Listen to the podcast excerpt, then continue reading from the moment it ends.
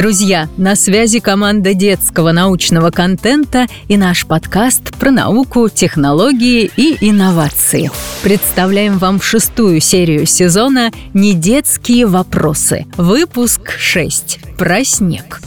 Привет, ребята! В прошлый раз мама рассказывала, что облака образуются из водяного пара, налипшего на скопление пылинок в воздухе, что в тучах больше частичек, чем в облаках – и что гроза – это электрический разряд между облаком и землей.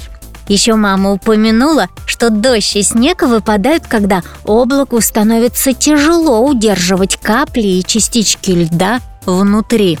Наступила зима, и недавно выпало много красивого, мягкого, пушистого снега, и мне стало интересно узнать про него больше. Здравствуй, Вероника. Скажи, а что именно тебе хотелось бы узнать? Я не совсем понимаю, что такое снег. Это что-то среднее между водой и льдом?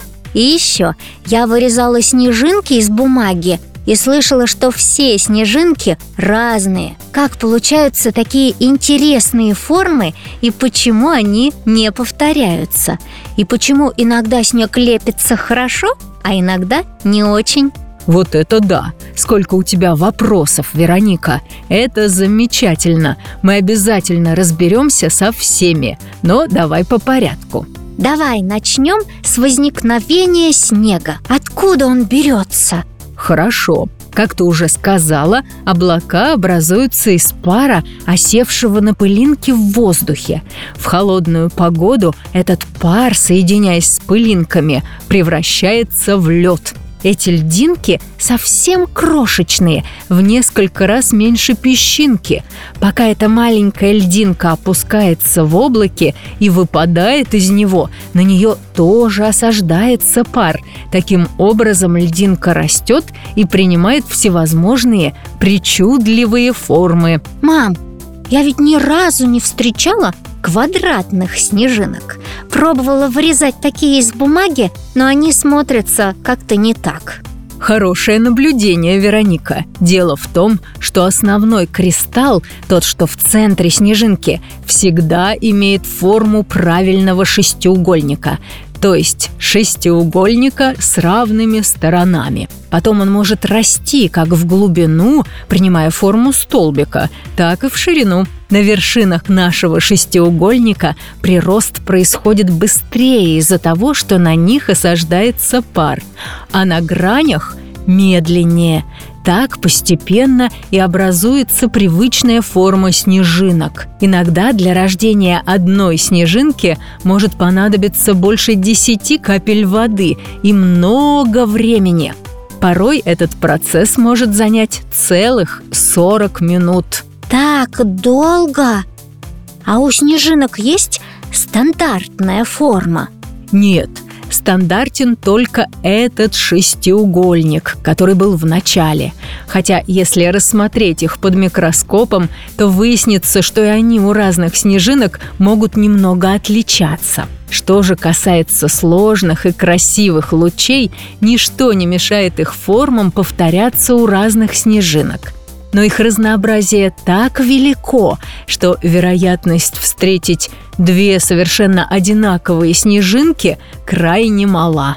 А еще я замечала, что в разную погоду снежинки тоже отличаются. Да, действительно, формирование снежинок сильно зависит от погоды. Как ты уже заметила, из-за высокой влажности лучи снежинки расширяются и нарастают. А еще интересно то, что сильный ветер быстро разламывает снежинки на части. А вот в безветренную погоду они долго парят, большие и красивые – но также важна и температура. Так, например, от 0 до минус 3 градусов по Цельсию образуются пластинки, а дальше до минус 10 – столбики. Потом примерно до минус 20 снова пластинки, а при температурах ниже 20 образуются и пластинки, и столбики. Но ведь температура в природе редко бывает одинаковой на протяжении 40 минут. Да, Вероника, этим, кстати, можно объяснить разнообразие форм. Меняется температура, меняется и форма. Да, а почему снег опускается на землю медленнее, чем, например, дождь? Секрет кроется в форме, Вероника. Снежинка-пластинка похожа на кружево и практически полностью состоит из воздуха. Кроме того, она довольно плоская, что также помогает ей парить, как парашют. Получается, что иногда снег хрустит, потому что снежинки ломаются. Да, так и есть. А еще из-за трения снежинок друг от друга. Интересно, что чем сильнее мороз, тем выше звук. Ага, с этим разобрались. А что насчет того, что иногда снег отлично лепится в снежки или в снеговиков, а иногда просто рассыпается? И тогда старайся, не старайся, ничего не получается из него слепить. Тут все проще.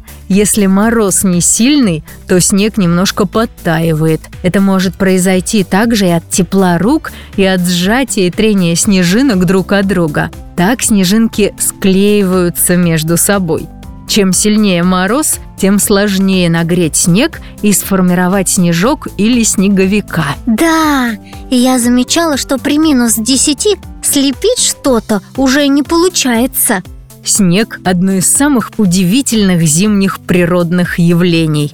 Он состоит из малюсеньких льдинок, но выглядит и ведет себя совершенно иначе. Надеюсь, мне удалось вдохновить тебя, Вероника, и вас, ребята, отправиться на зимнюю прогулку. Когда в следующий раз вы заметите летящие снежинки, попробуйте поймать несколько на варежку или перчатку и внимательно рассмотрите их, какие они красивые и разные. А в следующий раз мы обсудим еще более уютную зимнюю тему – сказочную и таинственную. И наука поможет нам найти ответы и разгадки. До скорых встреч! А для того, чтобы не пропустить новые истории, а также послушать уже вышедшие выпуски, подписывайтесь на нас ВКонтакте и на вашем любимом стриминговом сервисе.